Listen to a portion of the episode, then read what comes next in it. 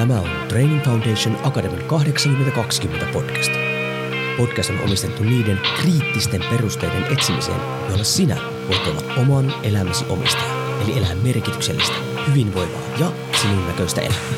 Tervetuloa mukaan.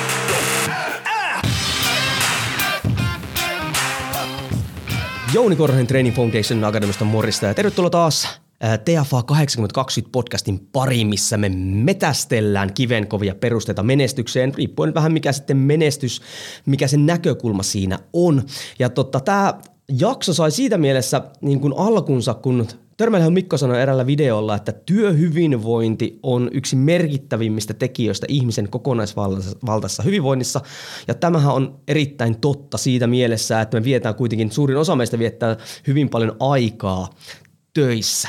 Ja sitten kun mä rupesin pohtimaan sitä enemmän sitä asiaa, niin mä rupesin miettimään, että siihen työhyvinvointiin, siihenkin liittyy monta asiaa, mutta yksi merkittävä tekijä on se ympäristö, missä ihminen toimii, eli toisin sanoen työpaikka. Ja taas tästä kun mä pohdin eteenpäin, niin huomasin, että mulla ei minkäänlaista ammattitaitoa sanoa siihen, että miten tämmöinen ympäristö rakennetaan. Ja rupesin pohtimaan, että tietäisinkö ketään semmoista, joka tämmöisen on tehnyt. Ja sitten huomasinkin, että kyllä on eräs henkilö, joka on myös hänen yrityksestään mitattunakin Suomen yksi parhaimmista työpaikoista. Ja sainkin tuonne mikrofonin toiseen päähän Suojasen Jaakon. Tervetuloa haastatteluun. Loistavaa. Kiitos kutsusta, Jouni.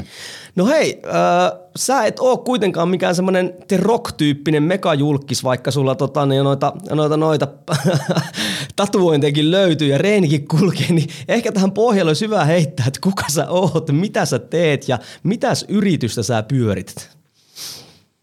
Joo, varmasti. Ei voi siis sanoa, että ei esittelyjä kaipaa, vaan varmasti esittelyt kaipaa, niin Jaakko Suojanen ja täällä Suomen Jyväskylästä vaikutan, 40-vuotias perheen iskä ja olen yrittäjä ammatiltani ja missä on tämän hyvän työpaikan rakentanut, niin tämmöinen kuin Suomen Digimarkkinointi Oy ja meillä on siellä 65 digitoveria tällä hetkellä töissä ja meidät on valittu Suomen 3., 4. ja 8. parhaaksi työpaikaksi eri vuosina. Ja tämän lisäksi sitten meillä markkinointialalla on tämmöinen vuoden toimistokisa, niin se me ollaan 2 voitettu ja tässä mitataan vaan pelkästään tyytyväisiä asiakkaita. Eli ajattelen itse, että onnelliset työntekijät saa aikaan onnellisia asiakkaita, niin mittaamme totta kai myös tätä. Niin ja siis Suomen digimarkkinointihan ei ole mikään ihan startup-firma, että sähän oot pyörittänyt sitä jo 10 vuotta, eikö vaan? Kyllä joo, itse asiassa kesällä tuli nyt 10 vuotta täyteen. Ja silloin mä tiesin kyllä sun yrityksen nimen, mutta itse asiassa ekaa kertaa mä tähän tavallaan aihealueeseen törmäsin, kun mä just löysin sen Suomen parhaimmat työpaikat. Sekin on aika kauan käsittääkseni mitattu sitä. Että niitähän on ollut useampana vuosina sitä, että mä rupesin menemään taaksepäin, että hei, tuohan olet ollut tällä listalla ennenkin. Joo, siis jos se nyt ihan puhuu läpi ja päähän, niin 30 vuotta niin on tämä Great Place to Work niin organisaatio on mitannut ympäri maailmaa niin parhaita työpaikkoja. Ja se on maailman laajin hyvien työpaikkojen tutkimus, eli lähtenyt Jenkeistä liikkeelle ja vielä siellä niin kuin muistaakseni tutkimuspuolelta, että tavallaan lähdettiin selvittämään, että mistä hyvä työpaikka rakentuu ja siitä heille tuli sitten niin kuin viitekehys ja tällä lähdettiin tutkimaan, että minkämoinen semmoinen hyvä työpaikka on, mistä se rakentuu. Sillä on noin pitkä tausta. Enpä tiennytkään sitä. Tiesin, että se on kyllä iso juttu, ja tiesin, että se on jenkkiläinenkin, mutta en ihan että se on ihan noin merkittävää. Sehän tekee vaan, antaa tavallaan lisää painoarvoa sille, että siellä kun, tavallaan en tarkoita sitä, että tässä tarvitsee kilpailla yritykset keskenään, vaan lähinnä nyt yrityksille itselle, että hei, jos tässä pärjää tai kehittyy, niin sehän on ihan suora mittari, että nyt ehkä tässä tehdään jotain oikeita asioita. Joo, kyllä se, näitähän on muitakin tapoja mitata hyvää työpaikkaa. No toi on varmasti kuuluisin tämä Great Place to Work, mutta kyllä mun mielestä, miksi me esim. Ollaan Great Place to Workissa, niin mun mielestä heillä on tämmöinen track recordi, että kun oikeasti kun heidän mittareilla pärjäät, niin sinulla on oikeasti hyvä työpaikka. Eli se on tieteellinen tausta ja näin, niin mun mielestä on erittäin uskottava toimija. Se on kyllä totta, siis mittareitahan kyllä on. Maailma täynnä ja varmaan koko ajan tulee lisääkin niitä, mutta tuossa on kyllä hyvä perusta. Hei, 10 vuotta takana yrittäjyyttä, niin Se ei varmaan ollut silloin heti alussa, kun äijä lähti, että nyt mä teen Suomen parhaan, tai no onhan se ajatus voinut olla itse asiassa siellä, että nyt mä teen Suomen parhaan työpaikan tästä, mutta se ei välttämättä ihan ajatusmaailma ollut sama kuin nyt, niin oliko joku semmoinen niin kuin, tiedätkö, hetki tai kokemus tai joku, että bling, että nyt sä niin kuin oikeasti, kun ihminenhän voi tiedostaa asioita, mutta että se sisäistään, että oikeasti ruvetaan tekemään asian eteen jotain, niin oliko sulla joku tämmöinen niin kuin tilanne, missä yhtäkkiä sä ymmärsit, että hei, että tähän pitää rakentaa siis tämä työympäristö semmoiseksi, että siellä on ihmisten hyvä olla?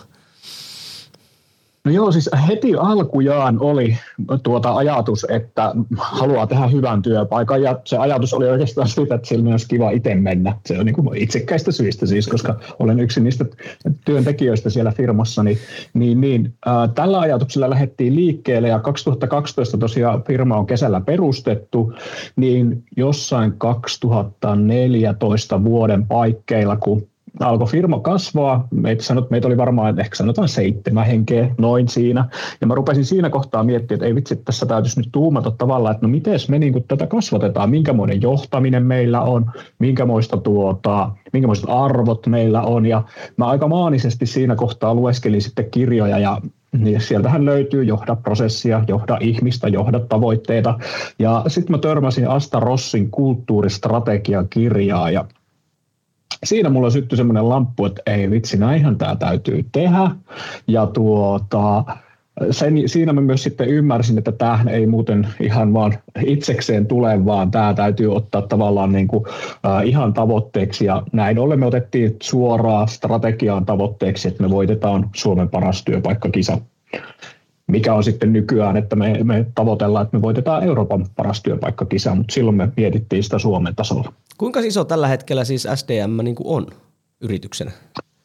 Meitä on nyt tosiaan noin 65 henkeä töissä, plus miinus 1-2 tilanne elää jatkuvasti, ja liikevaihto on semmoinen, tänä vuonna tulee 5,4 miljoonaa. Itse ajattelen ihmisten kautta, niin uskoisin, että parin vuoden sisään rikotaan 100 hengen raja. Joo, lähinnä tuo just, että kuinka paljon, että tämä on oikeasti, ei ole ihan semmoinen, no ettehän te vielä niin kuin hirmuisen iso yritys ole, mutta kuitenkin, että teillä on jo merkittävästi enemmän työntekijöitä, pelkästään muutama apuri siinä sivussa vaan, ja kasvuvauhti on aika niin kuin merkittävä. Onko se muuten se kasvuvauhti, niin onko se painottunut näille niin kuin viime vuosille, vai onko se ollut semmoista tasaista käyrää sitten niin kuin ylöspäin?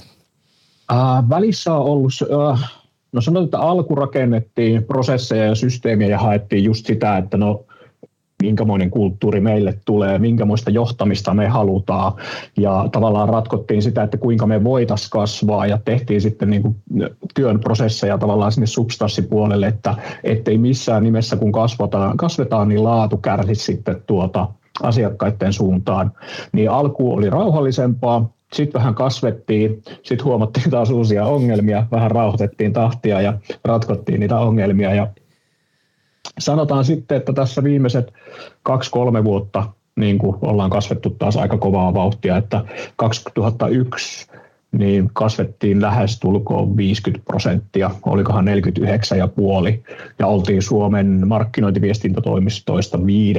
nopein kasvaja. Oho. Ja kumminkin puhutaan, että ehkä niin kuin ympäristö 2001 toimintaympäristö ei ole ehkä kaikkein helpoin niin kuin näin maailmanlaajuisesti. No ei.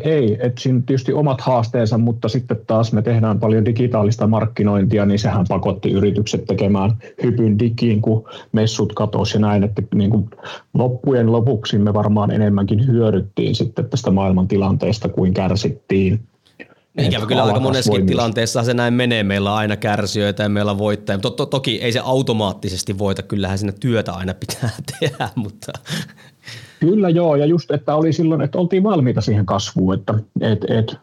Se on vaan, kun palkataan 25 henkeä yritykseen vuodessa töihin, niin sen joutuu miettimään, että siitä saa erittäin kamalan kokemuksen sekä nykyisille työntekijöille että tuleville työntekijöille, jos sitä ei ole mietitty kuntoon. Että paljon on sitten mietitty onboardingia ja kuinka se organisaatio sitten pystyy ottaa vastaan ison määrän uusia ihmisiä. Ja vielä luulisi, että teidän ala on vielä semmoinen, koska työtähän riittää ja varmaan tuon alan työtä niin kuin se vaan kasvaa, että tyylin tämä on myös, jos yksilö varsinkin taitava yksilö, niin ei koe itseään niin kuin ympäristöä hyväksi, niin varmaan aika helposti lähtee etsimään sitten uusia seikkailuja siitä. Ja sehän itse asiassa työpaikalla on aikamoinen menetys, jos koulutaan joku ajetaan sisään ja taas vaihtuu. Että tuohan, nyt tästä päästäänkin suoraan mukavasti tähän työympäristön merkittävyyteen ja sitten miten se rakennetaan.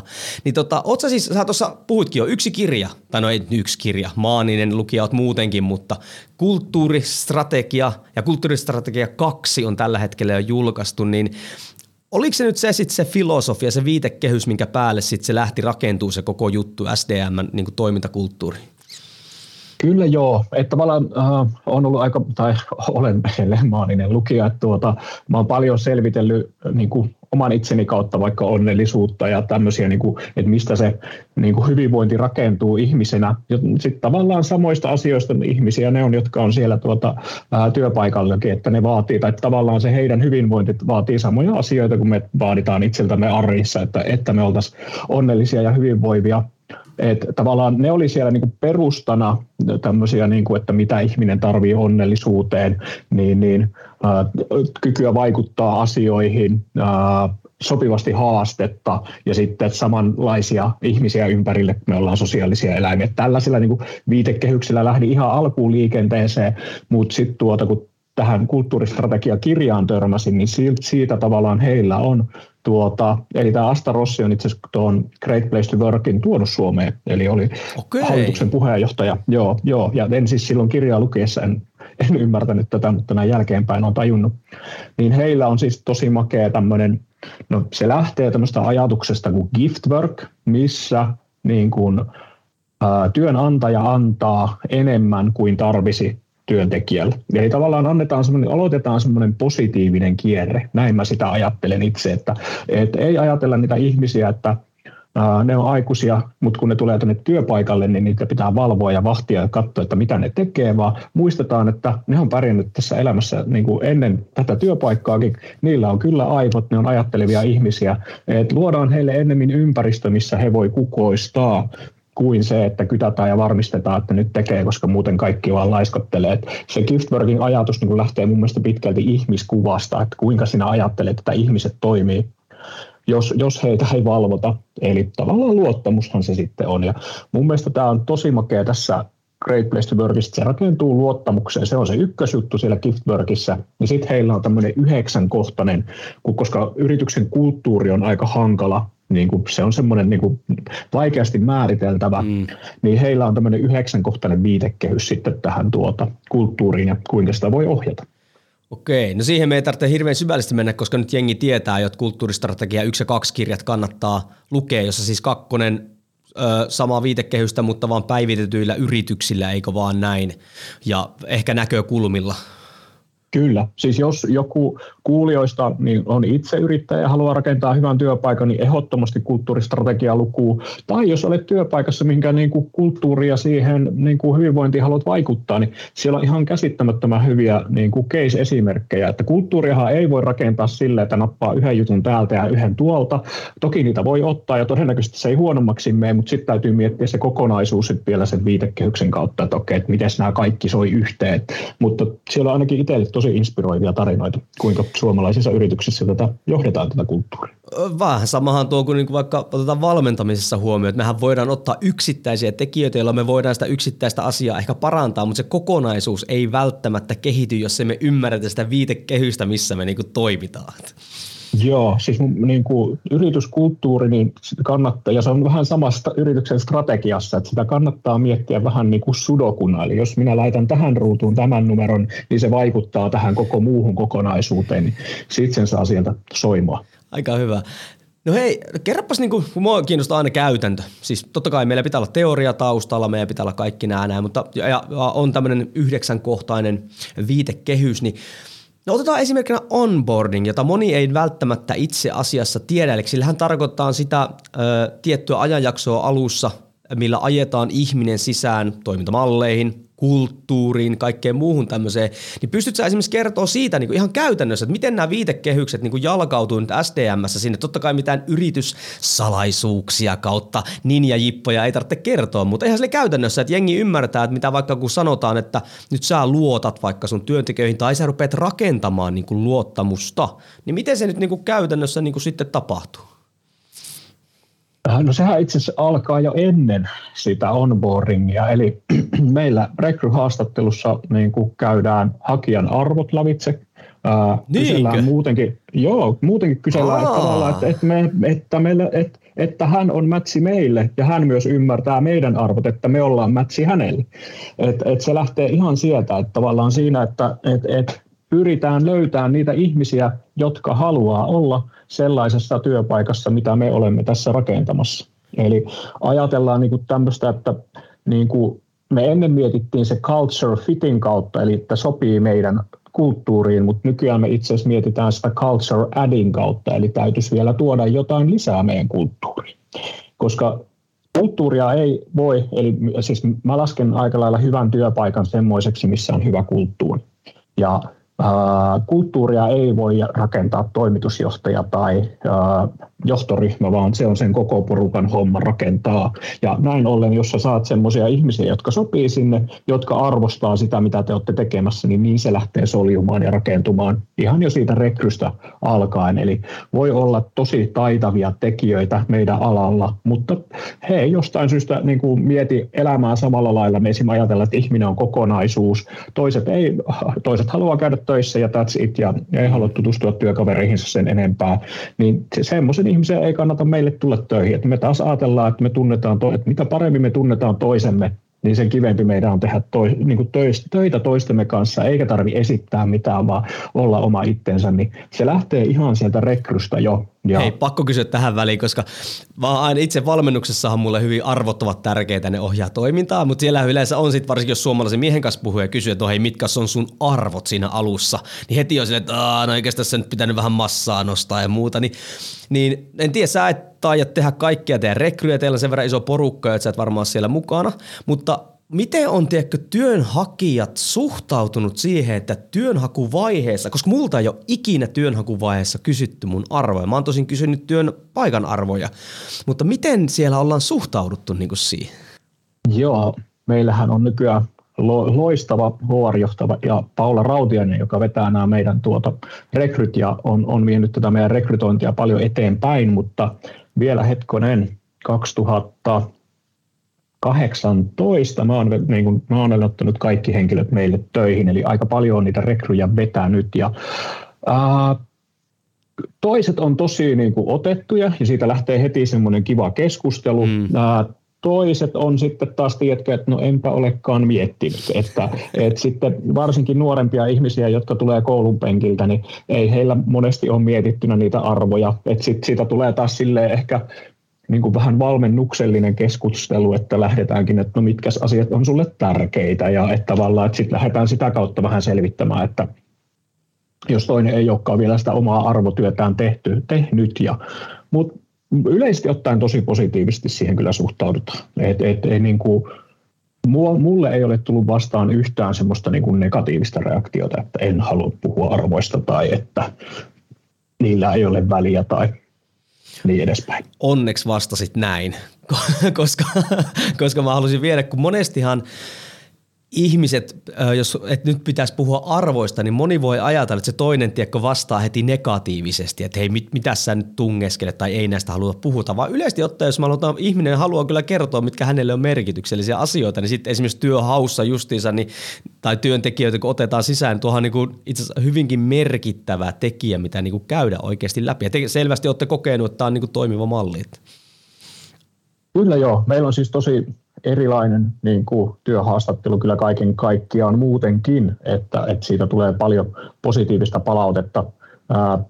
Tulee siitä toki myös negatiivistakin, että toiset ei tykkää, mutta se on vähän tässä maailmassa, että kaikkia ei voi miellyttää, että sellaista ei voi rakentaakaan, että jokainen olisi tosi iloinen, mutta se on toiminut mun mielestä hyvin ja tavallaan se kulttuurin varjeleminen tapahtuu siinä työhaastattelussa, eli meidän ei kannata palkata henkilöitä, jotka ei koe samoja asioita tärkeäksi, koska ne rupeaa jäämään sitten sen niin kuin bisneksen kiireen alle. On tosi helppo tehdä itsestään niin kiireinen, että kulttuuri unohtuu ja sitten se lähtee mun mielestä väärään suuntaan. Kyllä, todellakin. No hei, jos tuo tapahtuu jo niin kuin ennen töihin pääsyä, mitä sitten tapahtuu, kun hei, nyt löydettiinkin tämmöinen hyvä matchi, nyt on tämmöinen henkilö, jolla arvot kohtaa ja tässä on tämä ja palkataan siis tänne näin, niin miten siitä lähtee nyt se luottamus rakentumaan, koska silti sehän on täysin alkutaipaleella yhteinen matka, sehän on tämmöinen parisuhde, mikä on vasta käynnistynyt tyyliin, niin miten sä sitä niin kuin johdat siinä tai minkälainen sulla on se tavallaan systeemi? Sanoitkin, että Paula on kovan luokan tykittelijä siinä niin, mutta jos pystyt kertoa jotain vaan, että jengi saa nyt vähän niin kuin käsityksen siitä, että me ei vaan mennä tämmöisellä niin kuin termi edellä luottamus. Ja, koska yleisesti, mikä munkin kokemus aika monesta työpaikasta on se, että johtokunta päättää, että nyt meillä on nyt hyvä työympäristö, että se määrätään.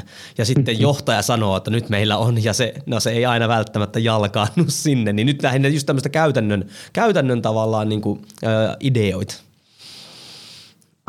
No me ollaan mietitty se onboardingkin sillä lailla, että se on niin kuin 6 kuukautta kestävä niin kuin matka, ja meillä kun ihmisiä tulee, niin heillä on aina joku esihenkilö, eli sanotaan nyt vaikka, että meidän yhteen tiimiin on palkattu uusi henkilö, niin meidän HR Paula, sen tiimin valmentaja, ja sitten tämä uusi henkilö, joka on palkattu, niin heillä on heti ensimmäisenä päivänä tämmöinen niin kuin onboardingin lähtölaskenta, eli tavallaan ajatellaan, että lähdetään 6 kuukauden yhteiselle matkalle, ja siitä niin kun käydään tämmöinen, meillä on semmoinen pohja, missä käydään keskustelemaan niin kun lävitse että minkämoisia ajatuksia tällä tiimin esihenkilöllä on, niin kun, että kun hän esittelee itseään, että minkämoinen hänen kanssaan tehdä töitä. Sitten kysytään tältä uudelta kaverilta myös, että no hei, no minkämoisia ajatuksia sulla on työnteosta, että minkämoista sinun kanssaan työskennellä. Sitten käydään läpi vaikka, että no, että jos tämä menisi tosi pieleen, niin mitä sitten pitäisi tapahtua, että mikä olisi kamalinta sun mielestä, mitä tässä voisi käydä, ja molemmat kertoo sen, ja sitten tavallaan käydään keskustelua, että no hei, että meillä on 1,5 kuukauden päästä uusi tämmöinen 2 tunnin tsekki ihan vaan tätä niin kuin pelkkää onboardingia varten, että minkäsmoisia odotuksia meillä on vaikka tällä tiimin esihenkilöllä tähän seuraavaan 1,5 kuukauteen, ja koitetaan tiivistää vaikka 3-4 juttua, että tämmöiset asiat kun pidät mielessä, niin homma on hyvä. Ja sitten taas se uuden henkilön, että no hei, että mä taas odotan esihenkilöltä näitä 3 asiaa. Ja sitten meillä on totta kai ihan niin tämmöinen niin kuin onboarding-ohjelma, eli me käytetään Trelloa projektihallintaa, niin aina kun meille tulee uusi henkilö, niin häntä odottaa semmoinen Trello-seinä, missä on taskeja erilaisia. Siellä on kaikki, mitä hänen pitää opetella substanssista liittyen siihen tiimiin, mitä hänen pitää oppia meidän niin kuin yleisesti yrityksestä, ja sitten siellä on erilaisille valmennuksille aikoja, että vaikka, että osallistu Jaakon STM-tarinakoulutukseen, osallistu Jaakon STM-strategia- ja talouskoulu, että siellä on sitten tavallaan sitä ihan tekemistä, ja sen 6 kuukauden aikana on 3-4 tämmöistä niin kuin välilaskua sitten siinä 6 kuukauden niin kuin matkalla, ja 6 kuukauden jälkeen, kun kaikki menee hienosti ja hyvin, niin sitten ja sanotaan koeajan jälkeen molemmat toisillemme tahdon, että se on myös tulijan etu, että hänellä on mahdollisuus siitä lähteä pois, jos kokee, että ei ollutkaan sitä, mitä luvattiin, niin sen jälkeen saa sitten STM-hupparin, ja tämmöiset STM-siivet on tienattu, eli pääsee sitten lentokapteenina yksin lentelemään, eikä tarvitse tätä onboardingia enää. Ihan käsittämätöntä. Pakkostihan ihminenhän peilaa omiin kokemuksiinsa aina, kun uutta informaatiota tulee tälleen. Näin nyt mä totta kai rupean saman tien miettimään mun omia työpaikkoja. Ja niin kuin täytyy myöntää, että en ole kyllä niin kuin siipiä tienannut niin kuin sinänsä tolleen.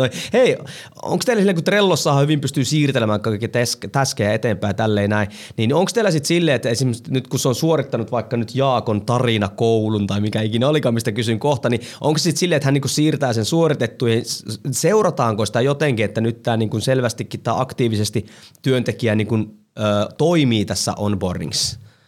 Joo, eli niitä tsekkaillaan. Toki hänellä on siis ihan niinku tämmöisiä paljon epävirallista aikaa tämän esihenkilönsä kanssa ja tiimin kanssa, ja meillä on tämmöiset taistelijaparit tiimeissä, eli hän saa tavallaan myös sitten niinku mentorin itselle, että ne yhdessä katsoo juttuja ja pääsee myynnin koulutukseen, ja että tavallaan tehdään sitä organisaatiota tutuksi mahdollisimman paljon siinä, mutta sitten ne varsinaiset tsekit, että varmasti hänen esihenkilö seuraa koko ajan, että niin homma etenee, mutta sitten siinä katsotaan siinä onboardingissa myös, että hei, onhan nämä nyt mennyt eteenpäin, että ei ole jäänyt kortit tekemättä, ja koska ne on sitten kuitenkin, kun tuut mukaan organisaatioon, niin sun on tosi vaikea, me uskotaan paljon siihen, että paras idea tulee keltä vaan, mutta sun on vaikea heittää se paras idea, jos et sä ymmärrä yhtään sitä systeemiä, missä sä oot, niin että se on tärkeä osa sitä koulutusta.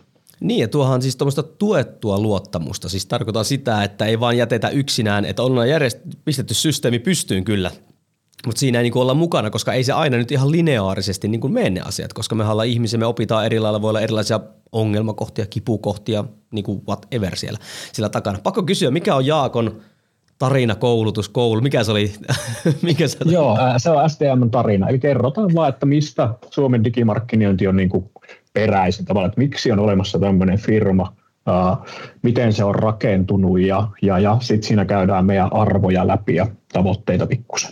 Et sitten taas erikseen on strategia ja talouskoulu, eli me käydään, mikä meidän strategia, että kaikki ymmärtää sen, ja sitten että me käydään tosi avoimesti kerran kuukaudessa koko henkilöstön kanssa, niin ne tietää paljonko meillä on rahaa kassassa ja niin kuin paljonko on eurolleen tehty voittoa verojen jälkeen näin, että me huomattiin, että jos me ei pidetä talouskoulua, niin tulee ehkä vähän vääristynyt, koska niin kuin 1 000 000 euroa niin kuin omalla tilillä olisi kyllä valtavan kiva ja iso summa, mutta 1 000 000 euroa 65 henkilön firman kassassa niin ei olekaan niin paljon, että tavallaan, että saat siitä meidän kuukausipalaverista irti niin kuin oikean ymmärryksen, niin täytyy vähän opettaa talouden perusteita, mikä sitten myös auttaa, koska hän tekee asiakkaiden kanssa markkinointiduunia, missä on aina jotain tavoitteita ja budjettia, niin kun sä ymmärrät sitä yrityksen liiketoimintaa, niin se auttaa kyllä ihan siellä sitä asiakasrajapinnassakin. Kyllä, ja sitten se aiottaa myös työntekijää siinä, että hän näkee myös oman työn merkityksellisyyden siinä, että mitä lukua me nyt päästään oikeasti siirtämään ja miten se vaikuttaa esimerkiksi sitten minun toimeentuloon tai muuhun vastaavaan tämmöisen, mikä itse asiassa kuulostaa aika yksinkertaiselta, mutta aika useassa työpaikassa ei välttämättä ihan tiedetä, se oma työ ei välttämättä, varsinkaan vähän isommassa työpaikassa, niin se ei varmaan ei nähdä niin selkeästi sitä omaa paikkaa, että tällä oikeasti on merkitystä. Ja sitten kun se sidotaan ihan lukuin, että hei, tälleen tämä menee, ja sitten jos vielä ymmärtää niitä lukuja, niin aika hieno juttu. No hei, oot tuonutkin tässä esille, jos tässä yksilöä otetaan esille. Ja semmoinen, minkä mä halusin tässä podcastissa tuoda esille, että nyt sitten aina, tämähän on molemmin suuntainen tie. Tämä on vuorovaikutusta työntekijän ja työpaikan näkökulmasta. Ja nyt mä haluan tässä pelkästään tuoda sitä esille, että nyt se on johdon tehtävä. Totta kai sehän on johdon. Miten näetkö muuta? Siis totta kai yrityksen pitää tuottaa rahaa. Rahahan on yrityksen happi. Mutta onko, jos ajatellaan vaikka sun työtä, niin onko sun tärkein työ, niin sen kulttuurin niin kuin mahdollisimman hyvä kulttuuri, koska sehän mahdollistaa todennäköisesti mahdollisimman hyvän taloudellisen myös menestyksen. Ymmärrätkö mitä mä haen? Että nyt lähinnä sitä, että jos sun pitäisi niin kuin määrittää, että mikä sun tärkein työ on, niin kuinka korkealle niin kuin sen kulttuurin rakentaminen itse asiassa muuten nousisi? Mä laittaisin sen ykköseksi ihan sillä ajatuksella, että kulttuuri syö strategian aamupalaksi. Klassinen. Kyllä, vaikka sulla olisi se maailman paras strategia, mutta sulla on vääränlainen kulttuuri siihen strategiaan, niin sä et saa sitä elämään sinne organisaatioon. Ja se on niin kuin, että mun päävastuu on niin kuin kulttuuri. Toki meillä on siis käsittämättömän taitava Paula ohjaamassa sitä sitten niin kuin kyllä. Enemmän päivittäin kuin Jaakko. Et Jaakko sitten ehkä nyhjää enemmän sen strategian kanssa sitten niin kuin kuitenkin, kun katsotaan paljon menee tunteja kumpaankin, mutta niin kuin mun käytös esim. Ei missään nimessä voi olla ristiin meidän arvojen tai meidän niin kuin kulttuurin vaatimusten kanssa. Eli kyllä niin kuin se on semmoinen, että sitä en voi mokata. Kyllä, niin ja siinähän se onkin, että sehän ei ole vastuun pakoilu siihen jonkun palkkaa, jos se tekee niin kuin sen työn niin paljon paremmin, koska meillä on erilaisia vahvuuksia. Niin tuo oli kyllä tosi mukava kuulla, painottaa, että jotenkin niin kuin arvasin vastauksen, ja enkä muuta ollut kuullut taas sloganeja pitkään aikaa, mutta tuohan oli klassinen, legendaarinen. niin, kun joskus no, vaan... Trackeria. Kyllä, legendaarista trackeria. Kun se on vaan joskus, että sitten kun semmoinen henkilö, joka oikeasti on rakentanut tämmöisen, niin sanoo itsestäänselvyyksiä, niin sitten ne tiedätkö uppoo ihmisille paremmin. Siis silleen, että totta kai voi ajatella silleen, että no totta kai minun pitäisi vaikka esimiehenä rakentaa tätä, tämä on tärkeää, mutta sitten kaikki muu tulee siinä ympärillä, se ei sitten meekään. Mutta sitten kun säkin oot ollut kuitenkin rakentaa näinkin isoa ja menestyvää firmaa, niin sitten kun joku sanoo, se on itsestäänselvyys, mutta kun joku sanoo, että se oikeasti on näin, niin se ehkä sitten uppoo johonkin. Mutta hei, mikä se oli, mikä tämä johti tähän, oli se, että tämä on vuorovaikutusta työntekijän ja työnantajan välillä. Niin mikä sun mielestä on sitten, mitä sä korostaisit työntekijän näkökulmasta, että miten hän pystyy, totta kai tämä on yksilöllinen tekijä riippuen työympäristöstä, yhteisöstä, tiimistä ja whatever, mutta miten se työntekijä pystyy sitten, tai mitä sä toivoisit sun työntekijältä, miten se niinku pystyy tukemaan tämän kulttuurin rakentamista mahdollisimman hyvin, että hänellä olisi mahdollisimman hyvä työpaikka? No mun mielestä se ensimmäinen homma on ymmärtää yhdessä sekä johdon että sitten niin kuin työntekijöiden, että tämä on yhteinen juttu, sitä ei saa, niin kuin jos johto on eri mieltä, että ei rakenneta hyvää kulttuuria, niin on kyllä mahdotonta rakentaa pelkästään niitä henkilöitä, jotka on siellä töissä. Myös sitten toisinpäin, että jos johto on päättänyt, että nyt tehdään hieno kulttuuri, mutta ne ei saa sitä niin kuin porukkaa siihen mukaan, niin ei siitä tule hyvää kulttuuria, hyvää työpaikkaa. Että se on kyllä, niin kuin, siihen vaaditaan niin kuin molemmat. Ja mun mielestä niin kuin tärkein asia, jos luottamus on jo käytetty, niin se avoimuus. Että tavallaan, on se sitten johto, että se kertoo avoimesti, mitä tässä ollaan tekemässä, ja työntekijät voi luottaa, että kun heille kerrotaan vaikka visiota, että okei, no tämä pitää paikkansa ja tänne me ollaan menossa, ettei niin kuin tavallaan tehdä siellä niin kuin kabineteissa jotain yllätyssuunnitelmia, mutta sitten myös toisinpäin, että se henkilökunta, joka on siellä töissä, ettei vaan päästä semmoiseen tilanteeseen, että johdolla vaikka olisi halu tehdä tästä hyvä työpaikka, mutta työntekijät ei kerrokaan niitä juttuja tavallaan, että ne jääkin sinne, tiedätkö, kahvipuheiksi ja vähän haukutaan tota ja tätä, mutta ei sitten kuitenkaan käydä sanomassa, että hei, että tämä meni meidän mielestä pieleen, tämä on meille tosi tärkeä asia, toivoisimme, että se menisi jatkossa vaikka jotenkin näin, niin silloinhan sä pystyt sille asialle tekemään, että pahinta on mun mielestä, jos meininki ei ole avointa ja se tieto ei liiku, kukaan ei arvaamalla rakenna sitä niin kuin parasta työpaikkaa, eli se vaatii semmoista niin kuin rehellistä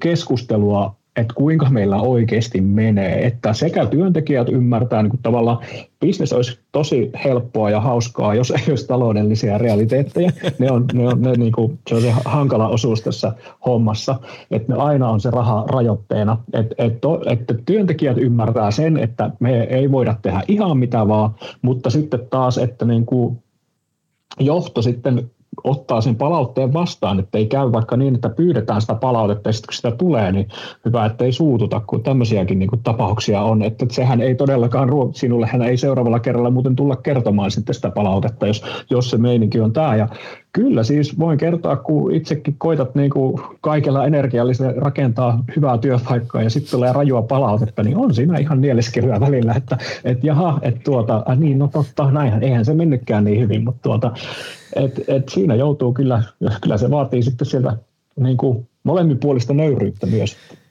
Todellakin. Voidaan jutella asioista asioin. Todellakin. Onko teillä joku semmoinen strukturoitu, tai no taas ehkä ilmiselvä ja tyhmä kysymys, mutta että kaikillahan on strukturoitu tietynlainen palautteen antosysteemi, mutta millä työ mahdollistatte niin kuin sen just, että se yksilö tuntee, että hänen oikeasti asiansa menee eteenpäin ja siihen niin kuin tavallaan niin kuin vastataan? No joo, tässähän päästään tavallaan, onko se Googlen Oxygen-tutkimuksessa, missä selvitettiin sitä, että mikä on tehokkain tiimi, ja he oli arvioinut, että se voisi olla tiimin keskivertoälykkyys tai koulutustausta, mutta sieltähän löytyy se psykologinen turvallisuus, eli se, että tehokkain tiimi on se, missä jokainen uskaltaa kertoa mielipiteensä, ja Ja sitä pitää kyllä vaalia tavallaan, että aina kun sinulle tullaan kertomaan mielipide, on se sitten plussaa tai negaa, niin sinä kiität siitä mielipiteestä ja palautteesta. Et me koitetaan luoda semmoinen tosi positiivinen niin kuin palautteenanto kulttuuri meille, eli meillä on tämmöinen onnistumiset, kehut, kiitokset kanava Slackissa, mikä soi joka päivä. Ennen koronaa meillä oli tämmöinen palkintokaappi, mistä pystyi heittämään, että hei, että Juuso oli kyllä niin makea duuni tuossa asiakaskeississä, että käy hakemaan itsellesi leffalippu sieltä, että me pystyttiin palkitsemaan toisiaan. Nyt se ei toimi tällä hetkellä hyvin, kun ei olla kauheasti fyysisesti toimistolla, mutta siihen ollaan nyt just itse asiassa kehittämässä niin kuin jotain niin kuin seuraavaa versiota. Sitten me niin kuin kannustetaan, eli tavallaan kannustetaan ihmisiä antaa palautetta toisilleen, ja sitten totta kai sieltä tulee palautetta myös johdolle. Se kanava on kyllä siis posia, eli ajatellaan, että hyvät asiat julkisesti ja negatiiviset voi käydä ottaa sitten niin kuin henkilökohtaisemmin, mutta me kysytään palaute, meillä on tämmöiset kuin digitoverin tunnit, eli jokaisella henkilöllä on tunti kuukaudesta varattu oman esihenkilön kanssa aikaa, ja sitä kutsutaan digitoverin tunniksi. Ja siellä on niin kuin kysymykset, miten meillä menee, eli miten se johtamisen suhde, eli mikä suhde esihenkilöllä ja johdettavalla on, ja sieltä saadaan palautetta paljon. Sitten meillä on 2 vuodessa kehityskeskustelut, joissa kysytään ENPS, eli niin kuin, tämmöinen, kuinka todennäköisesti suosittelisit Suomen digimarkkinointia työpaikkana kaverillesi. Oli viime keväällä, tämän syksyn lukuja ei ole, niin 94/100 oli itse asiassa. Ja sitten näiden lisäksi meillä mä käyn lounaalla meidän työntekijöiden kanssa, mä koitan päästä joka viikko, välillä on niin tiukkoja viikkoja, että ei onnistu, mutta niin kuin lähestulkoon joka viikko käydään jonkun kanssa lounaalla ja käydään siinä keskustelua, että no mitäs meidän kannattaisi niin kuin jatkaa STM:llä, onko jotain, mitä meidän kannattaisi lopettaa, ja sitten onko jotain, mitä meidän kannasta aloittaa, mitä me ei tehdä. Ja tästä me itse asiassa lähetetään vielä sitten joka vuosi semmoinen kysely, Start Stop Keepiksi, mistä sanotaan, niin se lähetetään jokaiselle ja kaikki pääsee vastaan siihen. No tämän lisäksi sitten on vielä tämä Great Place to Workin Trust-indeksi, eli se on kysely, mikä kestää 2 viikkoa ja kaikki työntekijät pääsee vastaamaan siihen, eli sieltä tulee tosi paljon dataa sitten erilaisten kysymysten muodossa. Ja no miten me sitten saadaan, että ihmiset jaksaa sitä palautetta antaa, niin sillä, että se oikeasti vaikuttaa. Kyllä. Se on itse asiassa jo taas itsestäänselvyys, mutta kun se ei vaan nyt aina toteudu.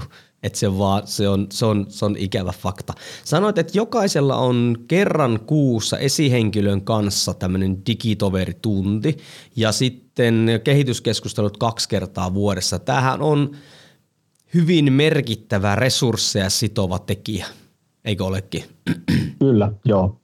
Ja varmaankin näet sen, että pystyt sen silti oikeuttamaan täysin, että se mitä tähän sijoitetaan, niin antaa enemmän niin kuin takaisin.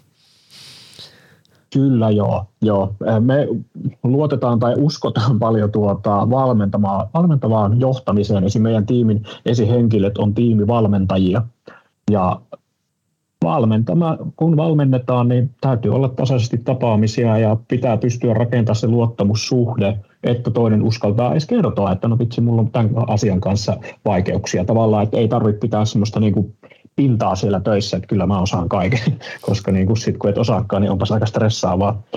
Jos pitää vielä valehella, että osaa, niin tavallaan se, että siellä TT:llä se rakennetaan sitten se suhde ja siellä autetaan toista ja siellä puhutaan tosi paljon muusta kuin työstäkin. Eli niin kuin, että jos toisella on kiire kotona, niin sitten mietitään, että minkämoisia ratkaisuja meillä voisi olla, että vaikka tehdään lyhyempää työaikaa, kun nyt näyttää siltä, että puoliso on vaikka komennuksella tai niin edespäin, että mitä keinoja meillä sitten on miettiä sitä kokonaistilannetta, kun sehän ei se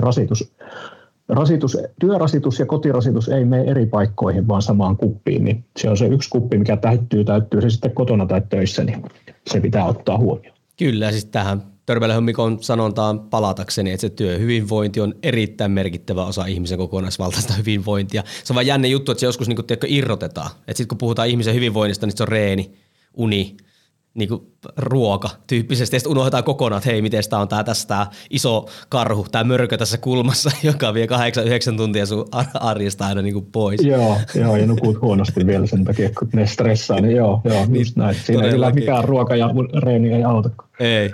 No hei, nyt on ollut aika paljon positiivista, mutta nyt jos joku tuolla oikeasti kuuntelee ja on... Ei, ihan sama, onko työntekijä tai työnantaja siinä mielessä, että aina voi ottaa vastuuta ja lähteä viemään asioita eteenpäin, niin käytetään inverted thinkingia, eli jos me halutaan parantaa työympäristöä, niin mitkä sun mielestä olisi niinku, vaikka top 3, niin isoimmat virheet, mitä niinku oikeasti kannattaa välttää, koska niin kuin toit äsken tuossa esille, että äijän tavallaan työympäristön kehitys ei ole ollut pelkkää semmoista fanfaareita ja auringonpaistetta, että kaikki hommat ei ole niin kuin toiminut ihan ykkösellä, todennäköisesti, oletan näin, niin et voi olla pari semmoista kokemusta, niin mitkä sä näkisit, mitkä on semmoisia oikeasti isompia virheitä, klassisia virheitä, mitkä silti niin kuin toistuu koko ajan, mitkä kannattaisi ehdottomasti niin kuin välttää?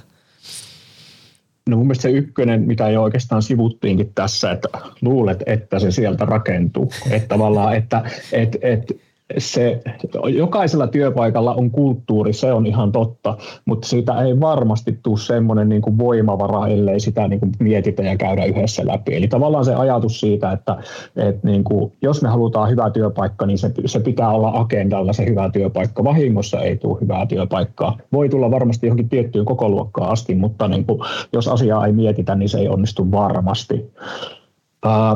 Toinen iso virhe on se, että ajatellaan, että se johto osaa sen, niin kuin, että no tätähän ne siellä haluaa, niin sanotusti, että ruvetaan itse tekemään päätökset eikä kysytäkään niitä työntekijöiltä, että no mitäs te nyt oikeasti haluattekaan, vaan ajatellaan, että no näinhän tämä menee, eli me tiedämme paremmin, niin se on kyllä hyvin turmiollinen ajatus.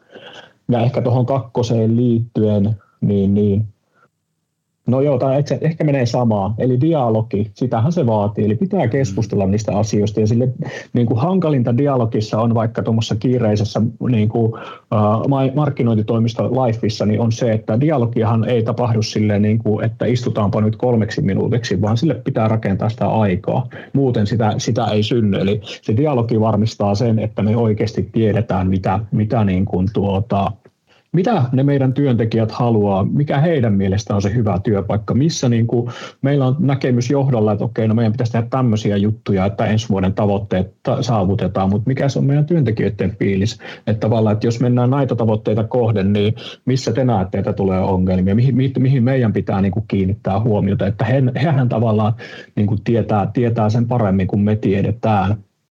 3. voi nostaa sen, että on helppo olla mukava, kun menee hyvin, ja helppo olla avoin ja rehellinen, mutta sitten kun on ne hankalat ajat, niin tavallaan silloin se mitataan se kulttuuri. Eli tavallaan, että se homma pysyy silloinkin, kun menee huonosti, niin ne on niitä hankalimpia hetkiä. Eli tavallaan, kun ollaan avoimia, rehellisiä ja rohkeita, niin se on silloin, kun menee huonosti, niin se on raskasta. No sitä se on. Tosiaan monta asiaa, mihin voisi tarttua. No hei, saanko semmoisen kysyä, että miten kun korona-aika iski ja se vaikutti kyllä teidänkin toimintaa, niin millä toimenpiteillä tavalla, joudutko sen kulttuurin näkökulmasta tai jouduit tekoista tekemään, niin jotain tiettyjä vetoja, että se saatiin ylläpidettyä, tai tuliko just silloin, tiedätkö, sitten huonojen aikojen aikana niin joku semmoinen tilanne, että se selvästi se kulttuuri, tiedätkö, kanto ylitte. Että se niinku tavallaan maksoi, tiedätkö, itse takaisin, kun oli siis korona, nopeasti muuttuva tilanne, näin poispäin, pitää tehdä sitä sun tätä. Niin tuliko sieltä semmoisia niinku oppeja tavallaan sulle, että hei vitsi, että niinku vahvisti vielä, että kyllä me ehkä jotain tehdään niinku oikeet? Joo, siis meillä meni koronan niin kuin tuoma muutos tosi kivasti. Ja mun mielestä johtui just siitä, että meillä oli luottamus niin kuin ihmisten välillä. Ja mehän lähdettiin siis skenaarioajattelulla tästä liikenteeseen, rakennettiin varmaan 4 päivässä, kun meiltä katosi 2 viikossa 20% liikevaihdosta, niin me rakennettiin sitten 3 eri skenaarioita, että no mitäs tässä nyt sitten, niin kuin, mikä on meidän worst case scenario, että tämä firma pysyy pystyssä. Sitten me käytiin ne tosi rehellisesti läpi meidän henkilökunnan kanssa ja sitten me lomautettiin koko henkilökunta 25%, eli me ruvettiin tekemään periaatteessa niin kuin 4 päivän viikkoa, vähän vajaa. Joo. Ja me tehtiin siinä, eli me lopetettiin kaikki sisäinen kehitystyö, eli me pyöritettiin pelkkää asiakasduunia ja todettiin, että katsotaan nyt mihin tämä tästä lähtee, että tehdään nyt vaan duunit hyvin ja ajatus oli se, että ei kävisi niin, että kun lomautat, niin sähän voit sieltä, että laitetaan noin 3 kokonaan lomautukseen, niin me käytiin keskusteluja, että riittäähän kaikilla rahat, jos saa niin kuin 80 tai 75% palkkaa, että pärjäähän kaikki, ja sitten käytiin keskustelua, että kyllä pärjää, ja otettiin se hitti niin kuin porukalla vastaan, ja sitten me käytiin vielä semmoinen, että kun me jatketaan asiakastyötä, lopetetaan kehitys ja palkkakulut tippuu 25%, niin firman kannattavuushan pomppaa ihan valtavasti. Eli mehän tehtiin sitten rahaa siinä sen lomautuksen aikana. Ja me tehtiin sitten diili, että jos nyt käy niin, että kun me mennään nyt, että me tehtiin toimet sen huonoimman mahdollisen skenaarion suhteen, että jos käy jotenkin muuten, niin me tehtiin yhdessä semmoinen laskentakaava, että jos tämä meneekin paremmin kuin tämä kuvio, niin me maksetaan teille vuoden lopussa kaikki bonuksina, mitä näistä niin kuin olette hävinnyt tässä rahaa. Ja niin me päästiin sitten maksamaan 7.12. kaikille sitten bonuksina takaisin kaikki se, mitä hävittiin rahaa, että tavallaan yhdessä otettiin korona vastaan, tehtiin diili ja loppu todella hyvin, että loppu hyvin, kaikki hyvin ja diili piti ja kaikki sai tosi mukavat joululahjarahat niin sanotusti. Niin ja arvostan sun sanavalintaa, pääsimme maksamaan.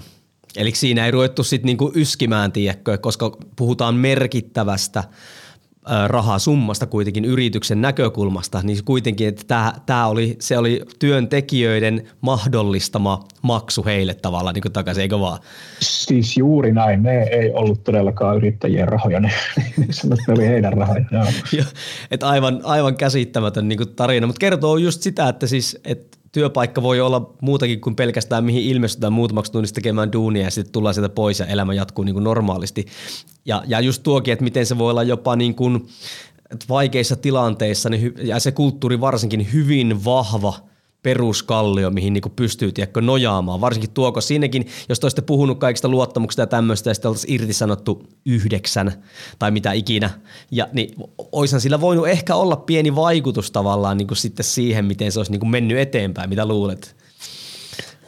Siis varmasti olisi. Toki sitten taas, että jos siihen olisi päädytty ja sitten tavallaan irtisanotaan 9, että säästyy 30 työpaikkaa, niin kyllä. Se on vähän semmoinen, että siinä joutuu yrittäjä sitten punnitseen sen niin kuin tavallaan pienemmän pahan valinnan, mutta se on sitten taas kuinka se asia käydään läpi, että mikä se lopputulema on. Niin ja nuo niitä yritystoiminnan realiteetteja, mitä yrittäjänä sitten pitää vaan sitten pystyä käsittelemään, kun ne tulee niin kuin eteen, että kyynel, niin sanotusti. Kyllä, siis just näin kyllä. Siinä yrittäjä valvoo, että ei kukaan perusta yritystä sillä ajatuksella, että jes pääsenpä tässä pitämään nyt YT tai irtisanomaan ihmisiä, tai jos perustaa, niin en tunne yhtään tämmöistä yrittäjää. Että kyllä ne on ainakin itsellä ollut semmoisia hetkiä, vaikka hyvin on mennytkin YT, niin kyllä ne on aina niitä viikkoja, kun yrittäjä valvoo, eikä saa unta. Todellakin.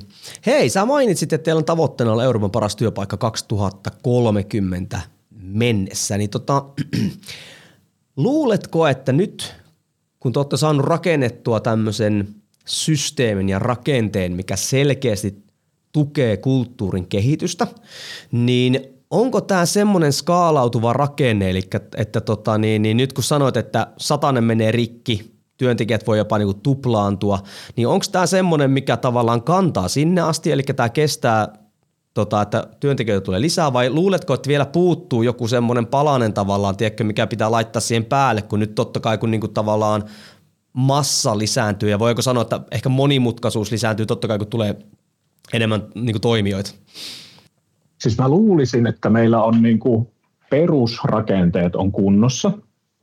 Eli en näe, että joku tosi iso palanen puuttuisi vaikka, mutta varmasti siis on paljon asioita, mitkä kehittyy entisestään, eli varsinkin kun kasvetaan, niin täytyy miettiä rakenteita, ettei käy niin, että ihmiset muuttuu vaan numeroiksi, vaan että me saadaan semmoisia niin kuin henkilökohtaisia kohtaamisia sinne isoon ihmisporukkaan, että heistä tuntuu, että minä voin yksilönä olla täällä juuri sellainen kuin haluan. Eli luulisin, että rakenteet about riittää, niin kuin kaikki systeemit on silleen paikallaan, mutta jokaista varmaan kehitetään sitten niin kuin eteenpäin vielä. Et sitten tulee mielenkiintoisia valintoja, kun lähdetään kansainvälistymään vaikka, että no mikäs on toimistojen kieli? Että mitäs jos meillä on henkilöitä, jotka ei puhu hyvää englantia, kuinka stressaavaa se on? Että on siellä tuommoisia kiperiä pähkinöitä tulee vielä ratkaistavaksi, mutta taas kun asiat on hoidettu hyvin tähän mennessä, niin uskon, että sillä on taas paljon apua sitten sillä hetkelle, kun näillä päästään ratkomaan sitten. Mutta ensin mitään semmoista tavalla, että meiltä puuttuisi joku silver bullet tästä nyt, niin sitä en näe. Niin, todellakin. Siis yleisesti ottaen hyvien perusteiden päälle on niin kuin parempi rakentaa sitten. Ja rakentaminenhan aina on soveltamista, eli toisin sanoen me kohdataan haasteita ja mennään eteenpäin. Onko muuten, mun piti alun perin kysyäkin jo muuten, että onko joku muuten semmoinen toimija tai yritys, kun sä oot lukenut paljon ja oot kumminkin toiminut aika kauan yrittäjänä, niin onko joku semmoinen toimija tai yritys, joka tavallaan niin kuin, no en mä tiedä, onko esikuva oikea sana, mutta joka niinku tavallaan silleen, että siinä, et tossa hei tehdään nyt asioita niinku oikein. Onko sulle muodostunut semmoista, kun sä oot kuitenkin käynyt maailmallakin ja koulutuksissa ja nähnyt erilaisia yrityksiä? Niin. No siis paljonhan löytyy, että eri firmoissa tehdään eri lailla tosi siistejä juttuja, että paljon seuraa mitä tapahtuu. Jos Suomesta pitäisi etsiä firma, mitä fanitan, niin kyllä mä varmaan Goforea fanitan. Ne osaa kyllä, ne tekee tosi siistejä juttuja, ne kasvaa ihan valtavaa tahtia. Mä ymmärrän, miten ne saa sen kasvutahdin ja ihmisten tyytyväisyyden ja onnellisuuden pidettyä, ja he on vallottamassa Eurooppaa tuolla. Niin se on kyllä siis semmoinen firma, mitä ihan voin kertoa fanittavan ja tarkkaan seuraa, mitä ne tekee. Toki siltä samalta alalta, softapuolelta löytyy Reaktor, Winsit, ja sitten Futures, jotka tekee siis ihan vastaavalla tasolla näitä asioita. Et siellä on kyllä siellä viedään suomalaista työkulttuuria kyllä hienosti eteenpäin. Ja mahtavaa just tässä kuulla, että just toit suomalaisia yrityksiä ja sitten jengi ymmärtää, että itse asiassa Suomessahan on aika, siis totta kai ainahan on kumpaakin ääripäätä ja muuta, mutta Suomessa on aika kovia tekijöitä tällä alalla, että ei aina tarvitse katsoa rajojen ulkopuolelle tai ainakin Jenkkilään tai ainakin muuhun vastaavaan, että Suomessa myös on kovan tason myllyttäjiä. Kyllä joo, ja ihan käsittääkseni kun nämä softatalot on mennyt Jenkkeihin, niin se on itse asiassa aika kova kilpailuvaltti siellä, kun onkin viedään suomalaista työkulttuuria. Se on hyvä tämä suomalainen työkulttuuri verrattuna vaikka Jenkkeihin, kun eihän siellä ole lomia. Niin tavallaan se ajatus, että sulla onkin lomat, niin sekin on jo vähän semmoinen hetkonen, että se onkin iso etu sitten. Niin, ja ei paineta jotain 16 tunnin työpäiviä niin kuin sillä 7 päivän viikossa. Siis, joo, sehän on ihan käsittämätöntä, miten paljon ne jenkit tekee töitä. Niin monet painaa 2-3 ja ei herra jestas. Olisi siinä itsekin ihmeissään, vaikka paljon on töitä yrittäjänä tehnyt. Niin. Ja itse asiassa tuohan onkin, mitä moni ei muuten ymmärrä, kun ne lukee vaikka jenkkiläisiä erilaisia, on niitä self-help tai yrityksen rakennuskirjoja, niin sehän se kulttuuri on niin täysin erilainen. Eli sitten kun sä tavallaan niin kun tuut tänne soveltaa suomalaiseen yritystoimintaan, niin se voi heti se lähtökohtakin on vähän huono, koska ne kulttuurit on täysin erilaiset, lait on täysin erilaiset ja muuta vastaan. Se pitäisi jengi ymmärtää päässä. Kyllä. Esim. Toi tulee olemaan varmasti, kun lähdetään kansainvälistymään, niin yksi haaste tavallaan se kulttuuri ja erilaisuus, että miten se suomalainen hyvä kulttuuri sitten, että no mitä se vaikka tarkoittaisi, jos mennäänkin Saksaan, että mitä meidän pitää ottaa huomioon. Että siinä tulee olemaan varmasti monta asiaa, mikä pitää miettiä hyvin jo etukäteen, koska jos rupeat miettimään jälkikäteen, niin sit voi olla kyllä aika hankala paikka. Todellakin. Hei, kiitos Jaakko, mä oon kohta varastanut jo tunnin sun aikaa. Tää oli siis tässä on niin monta kysymystä, mä kirjoitin itselle tänne ylös, mitä voi siellä kysyä, mutta en kysy, niitä voi joskus mullekin tehdä, mutta hei, semmonen, tuoppas vielä esille, että jos nyt jotain kiinnostaa siis Suomen digimarkkinoinnin toiminta, siis mitä te teette, mitä te tarjoatte ja mistä teidät voi löytää? No Googlesta, sitä me tehdään itse, me tehdään hakukoneoptimointi eli järjestellään hakutuloksia asiakkaittemme toiveen mukaisesti tai pyritään tekemään sitä ja saamaan heille liikennettä, niin ei muuta kuin Googleen tai sitten suoraan digimarkkinointi.fi, sieltä löytyy yritysesittelyt, kulttuuri, sieltä löytyy kaikki palvelut mitä meiltä saa ja YouTubesta löytyy sitten hyvin paljon myös videomateriaalia, että missä tavassa nyt tykkääkään kuluttaa, sekä sitten löytyy uusi kirja, digimarkkinointi, luo strategia, toteuta, tee enemmän myyntiä, niin se Se löytyy sekä kirjastoista että sitten, mä käsittääkseni sitä vielä on ainakin suomalaisessa kirjakaupassa jäljellä. Ja voin ihan henkilökohtaisesti suositella kirjaa. Tilasin silloin heti, kun niin näin sen somessa, että tämmöinen on tulossa ja tilasin itselleen ja luin sen läpi. Niin kyllä siis suomalaiseksi kirjallisuus, englanninkielellähän ton tyyppisellä kyllä löytyy, mutta käsittääkseni tämä kirjahan meni oppikirjaksi itse asiassa muutamiin kouluinkin. Onko väärässä? Oot oikeassa. Se on ainakin siis reilusti yli 20 kurssilla yliopistoissa ja ammattikorkeissa nyt markkinoinnissa. Ja siitä itse asiassa tulee ensi kesänä vielä niin kuin eurooppalainen versio, eli englanniksi julkaista. Okei. No niin, no hei, sitä sitten ootellessa. Hei, kiitos sulle kuulija, että sijoitit aikaa tähän podcastiin, koska tämä on kuitenkin erittäin tärkeä aihealue. Toivottavasti herätti mielenkiintoa. Tämä on sulle ilmanen. Minä ja Jaakko sijoitettiin tähän aikaa. Jos haluat tähän meidän palvelukseen, niin ota screenshotti, missä ikinä tätä kuunteletkin ja täkää siihen vaikka Suomen digimarkkinointi, koska ne varmaan silloin ehkä Jaakon korviin voi kuulla, että tämmöinen on pistetty sinne esille. Hei, kiitti Jaakko sulle, kun tulit tänne haastateltavaksi. Hei, kiitoksia. Tämä oli erittäin mukava. Ei muutu kohti seuraavia episodejä. Moi moi.